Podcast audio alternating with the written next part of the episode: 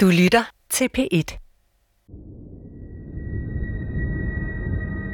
Vi er kommet langt. Der findes biler, der kan køre selv. Der findes raketter, der kan flyve rundt om jorden på halvanden time. Der findes 71 køn på Facebook, eller det gjorde der i hvert fald sidst jeg tjekkede. Og så findes der Kongehuset. En verden med kanelabre og guldkareter. En institution, hvor en konge eller en dronning har magten til at underkende folkets beslutninger. En familie uden de grundlæggende demokratiske rettigheder, vi andre har. Kort sagt, kongehuset er en anachronisme. Ifølge al logik skulle det have været afskaffet for længe siden. Men det er her endnu, og tre ud af fire danskere er tilhængere af det. Men hvordan kan det være, at noget så forældet som kongehuset kan eksistere i et moderne demokratisk samfund? I denne her podcast-serie i seks afsnit vil jeg prøve at forklare nogle af de ting ved kongehuset, der ikke umiddelbart giver mening. Derfor har jeg fundet frem til nogle af de mennesker, der ved allermest om fortidens konger og dronninger og deres rolle i vores allesammens Danmarks historie.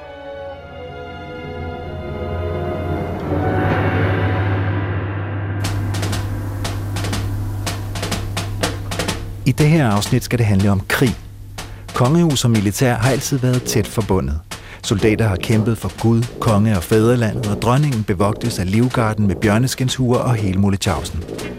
Men jeg kan ikke lade være med at tænke, at forholdet mellem kongehuset og militæret har mistet sin betydning.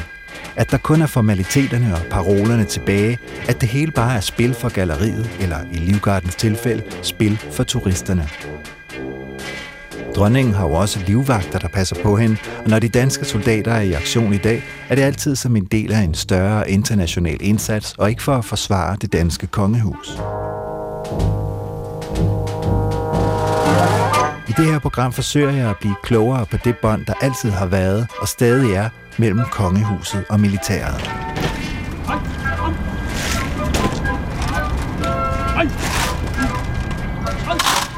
Vi er på Livgardens eksercerplads ved Rosenborg Slot i København.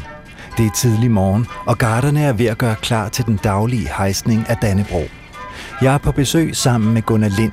Han er professor i historie ved Københavns Universitet, og det første, jeg spørger ham om, er noget, jeg altid har undret mig over. Hvorfor har kronprins Frederik øh, fået en militær uddannelse? Altså, nu har kronprinsen brugt meget mere tid og taget mere militær uddannelse, end han skal. Det må være hans interesse og hans valg. Men at en tronfølger får noget militær uddannelse, det er simpelthen standard. Man kan sige, at det er ældre end militæret. Det går tilbage øh, så langt man øjet rækker med konger i Danmark og konger andre steder, at de har med krig at gøre og anfører i krig. Og i dag der er det militæret, der fører krig. Det er blevet en profession og en sektor og en statsorganisation. Og så må de også have tilknytning til det, for at fylde den gamle rolle ud. Men ja, det er jo netop den gamle rolle, fordi det ville nok ikke være kronprinsen, man satte til at, at styre tropperne og lægge strategien og sådan. Det vil komme bag på mig.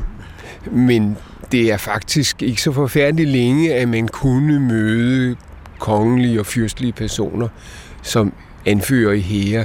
Sidste udkald for det, det har været under 1. verdenskrig. Der var der enkelte eksempler. I 1800-tallet er der temmelig mange, og hvis man går endnu længere tilbage, så er det fuldstændig standard, at konger og prinser er anfører i krig, når deres land er i krig. Jeg holder lige, jeg holder lige øje med ham deroppe. Det kan være det nu, at vi skal være stille. Fordi nu bliver flaget hejst.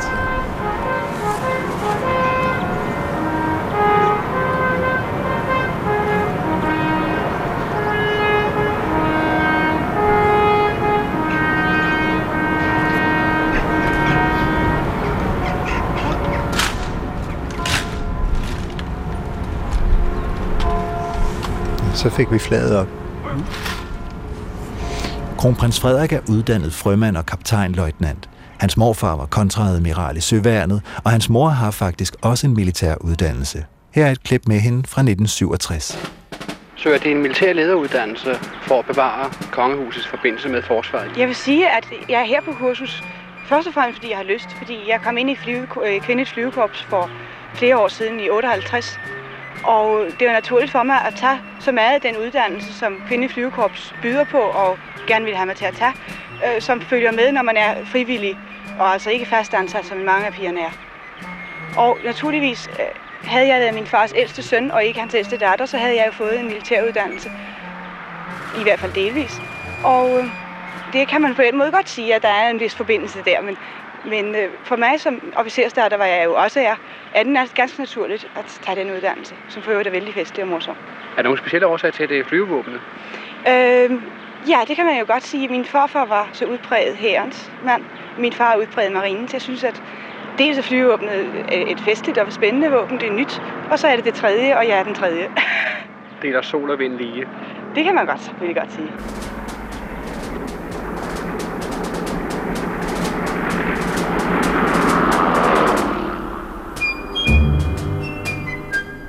Man kan ikke forestille sig en tronfølger og en regent, som ikke ved noget om militæret indefra. Militæret er jo også udtryk for statens suverænitet, og det hviler i sidste instans på den væbnede magt.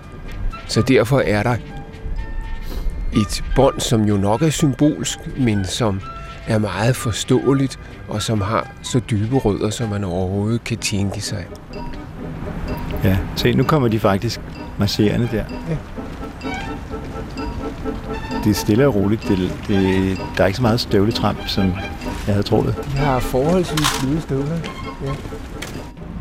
Kan man sige, at det at være konge engang har været ensbetydende med at være øverst befalende for, øh, for herren?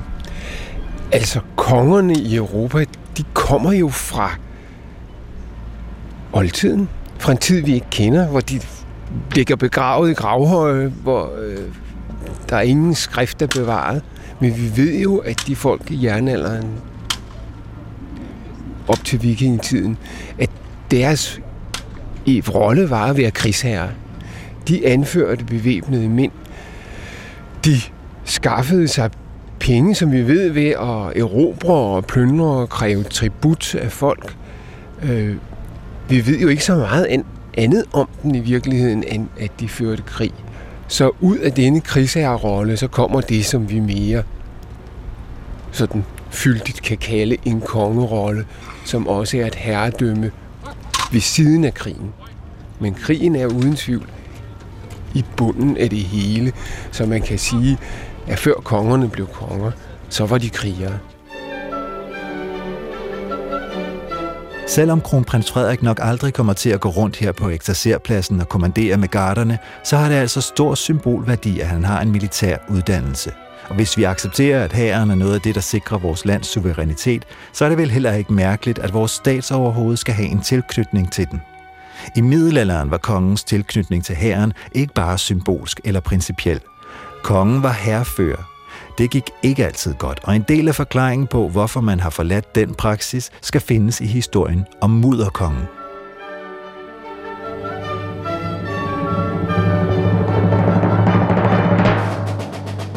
Jeg er nu taget ind på Krigsmuseet i København. Museet blev bygget af Christian den 4. lige ved siden af hans bolig, Christiansborg. Det er en smuk og meget stor bygning, og museet har en stor samling af alt muligt, der har med krig at gøre. Der er en masse ting i montre, og for at gøre det hele lidt mere spændende, bliver der afspillet nogle dramatiske stemningslydflader. Det er dem, du kan høre i baggrunden, når jeg taler med Niels Bo Poulsen, der er militærhistoriker ved Forsvarsakademiet. Nu står vi jo herinde på, på Krigsmuseet, udstillingen om Ditmarsken. Og øh, vi tager tilbage til 1500, der hedder Danmarks konge Hans, og hans rige består ud over Danmark, også af Norge og Sverige. Og nu her i 1500 befinder han sig så i Ditmarsken. Og hvad laver kong Hans der? Han er der for at få sin ret. Formelt er Ditmarsken en del af Holsten, der på det her tidspunkt hører ind under Danmark, men det anerkender Ditmarskerne ikke. De vil være selvstændige, og derfor er kong Hans nu taget ned med sin hær for at tvinge ditmaskerne til underkastelse. Kongens hær er sådan cirka 11.000 mand stærk. Øh, øh, og består af, af en, øh, en topprofessionel styrke af lejesoldater, den sorte garde, som har en form for rustning på, og så har vi så ved siden af det en adelig rytter her, som også er relativt øh, tungt pansret. Og netop det med, at rustningerne er tunge, skal vise sig at være et stort problem for kong Hanses soldater. De vejer omkring 40 kilo og ligner fuldstændig sådan nogen, som står på gangen i et spøgelseslot. Det kan godt være, at det, ser, at det gør det. Det ser sejt og frygtindgydende ud. Men det må være meget svært at orientere sig. Ja, og vi, øh, vi er jo ikke engang øh, så heller kommet omkring, at det ikke bare er det, øh, at der er meget lille udsyn, øh, også selvom du selvfølgelig kan klappe øh, den del af geviret op, men, øh, øh, men ja, hjælpen slutter også omkring ørerne. Øh, og hvis vi så til, de tilføjer nogle dundrende kanonskud og hestevrænsken og råb og skrig osv., så, videre, så kan vi så regne ud, hvor, hvor, hvor relativt øh, blind og døv en, en, en, en bred adelsmand på mange måder var. Så godt beskyttet, men uden at kunne orientere sig ordentligt eller bevæge sig særlig meget, er kong Hanses krigere på vej til at møde fjenden. Lad os følge kongens hær fra den ankommer til Ditmarsken i februar 1500. Herren bevæger sig gennem området, hvor der ude til siderne er sump, marsk, og så går man på den eneste vej, der er i det her område, og den her her strækker sig over, har man estimeret, cirka 10 km, når den bevæger sig. Hvordan øh, går det i begyndelsen? I begyndelsen går det udmærket. Øh, man indtager den første større by, Meldorf, den sorte garde, øh, øh, plønderbyen og myrder mange indbyggerne, voldtager, myrder, stjæler, ødelægger. Så det er jo super fint alt sammen. Men det er her, mens han er i Meldorf, at kong Hans begår en fatal brøler.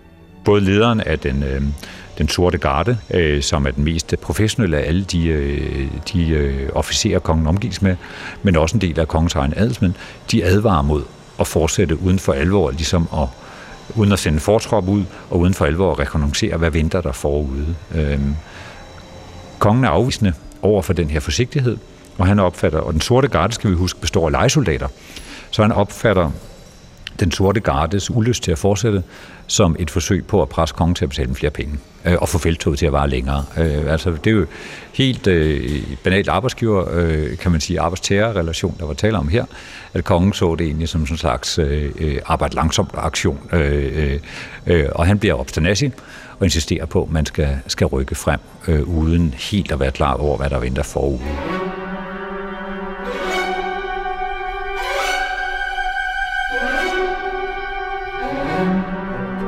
Kongens 10 km lange hær går nu ud af landevejen i tøvær med dybe grøfter og sump til alle sider. De her mange mænd, der marcherer op ad den her vej, de marcherer jo fremad øh, på, på en relativt smal, øh, hvad der, der er måske 4 meter bredde og så videre, i tætte, tætte rækker, og med hestevogne og øh, særligt oksedrevne vogne og så videre øh, civile og soldater i en blanding, for der er også mange civile med. Så det med at give en kommando tilbage op fra fronten, hvor man ser, nu der, der er et eller andet galt her, vi må, vi må lægge teknik om, og så få det til at forplante sig hele vejen ned. Det er nærmest umuligt.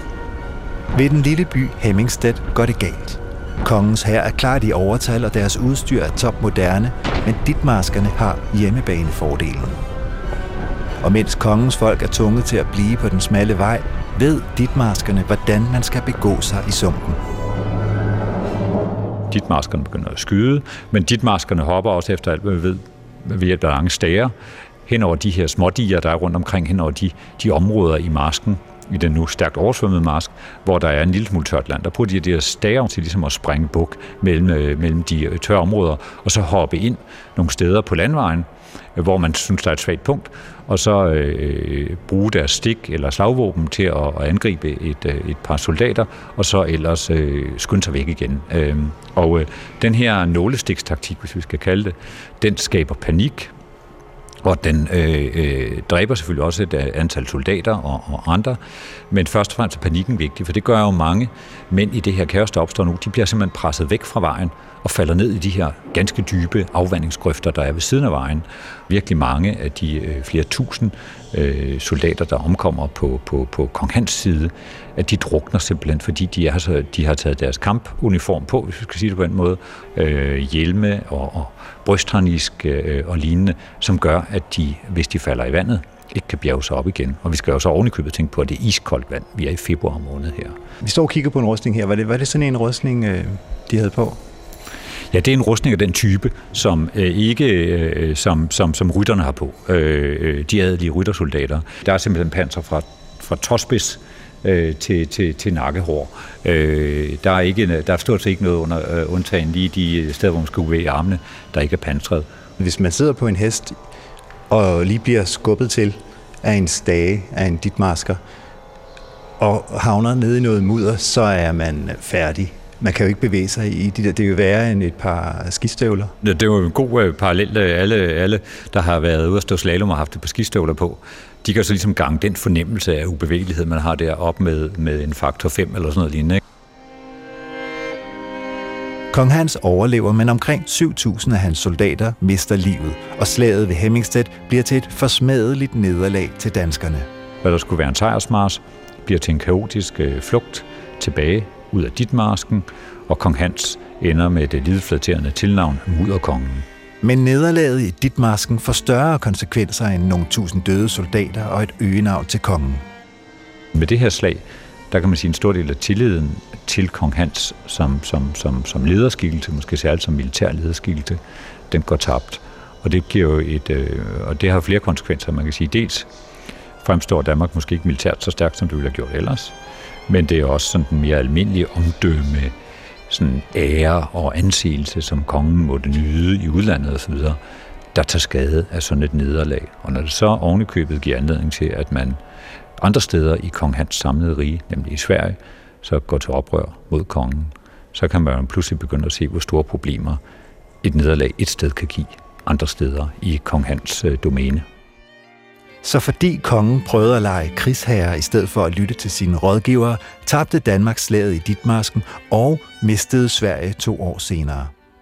Havde det været smartere, hvis øh, kongen ikke havde været øh, herfører også? Det skal jeg ikke gøre mig, mig entydigt til dommer over, men man kan jo måske nok sige igen ud fra de relativt spinkle kilder, vi har til det her. Det havde nok været smartere, hvis kongen havde lyttet lidt mere til sine rådgivere. Han går ikke brug, øh, efter alt hvad vi ved, de råd, han får, øh, og fejltolker øh, blatant situationen. Så det er jo et godt eksempel på, at øh, en konge, der, der på sæt og vis tog fejl af sin egen rolle, øh, og overspillede sin kort. For selvom det gik galt for mudderkongen, så fortsatte de danske konger med at have kommandoen for hæren helt frem til 1800-tallet.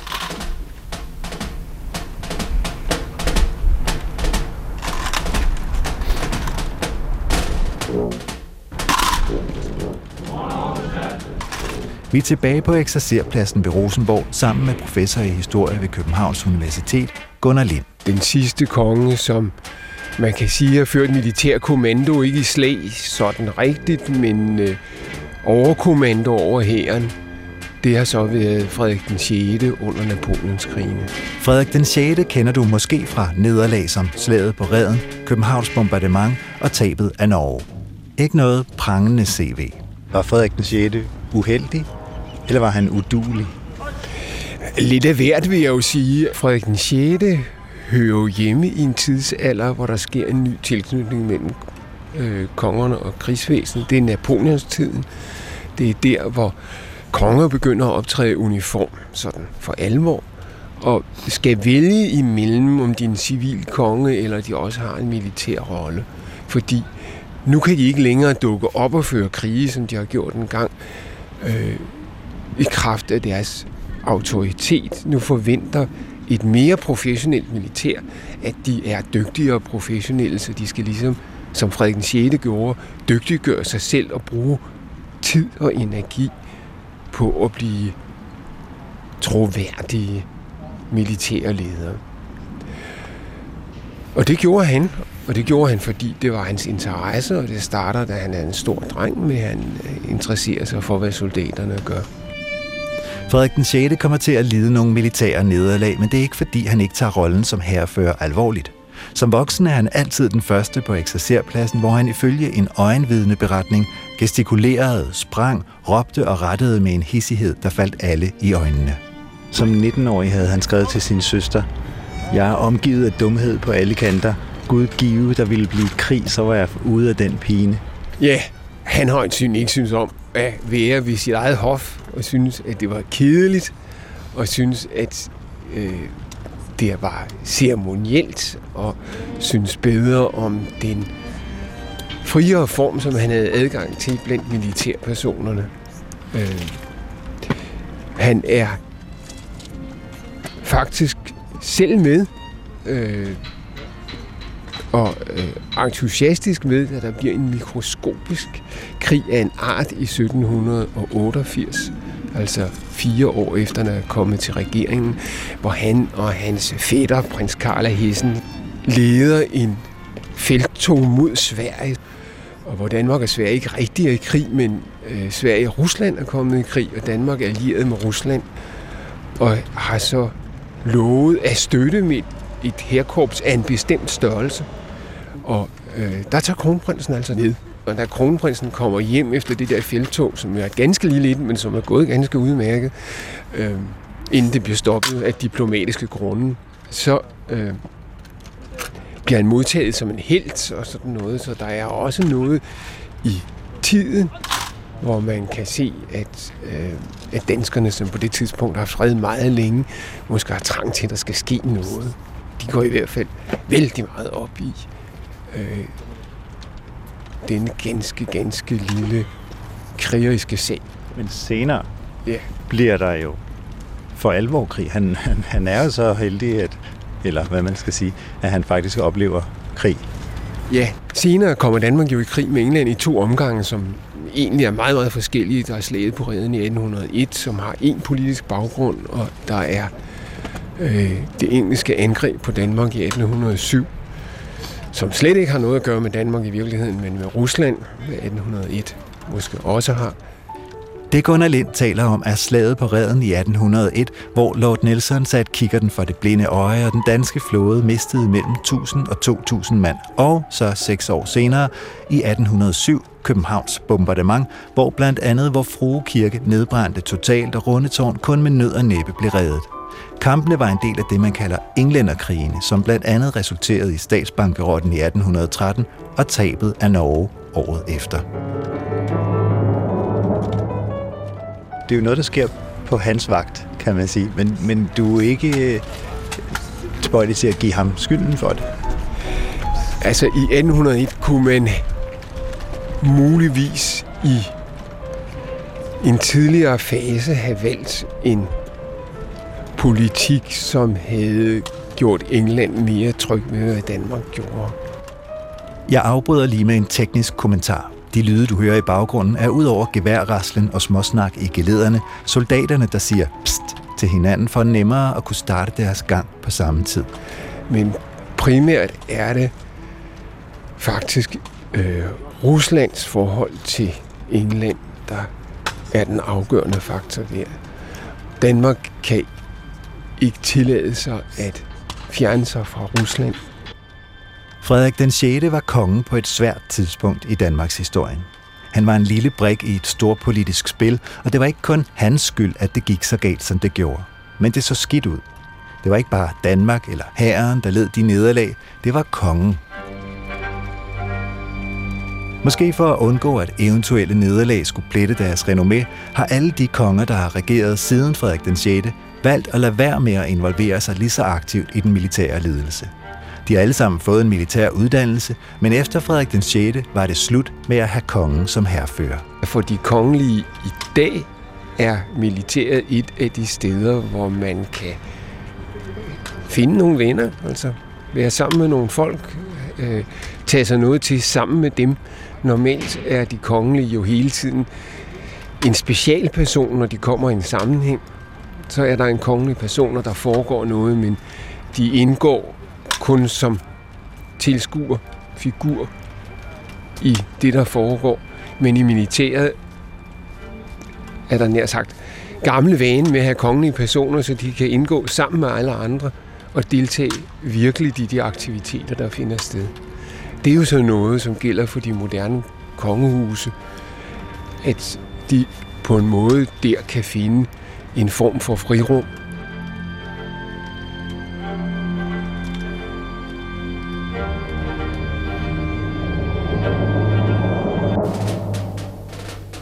Nu har du hørt om to konger, der også var herrefører. De led begge, mere eller mindre selvforskyldt, nederlag.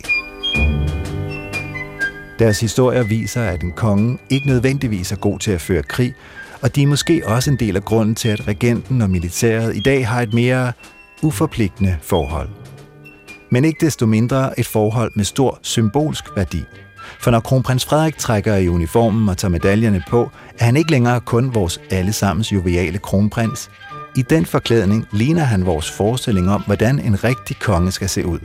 Han skal ikke i krig, men han skal ligne en, der ville vinde, hvis han skulle. I næste afsnit, som også er seriens sidste, skal det handle om, hvordan kongerne altid har været meget optaget af at brande sig selv og få et godt ry og sikre sit eftermæle. På den måde passer de gamle kongeportrætter perfekt ind i vores tids selfie-kultur, og kongehuset er måske ikke helt så anachronistisk, som man kunne tro.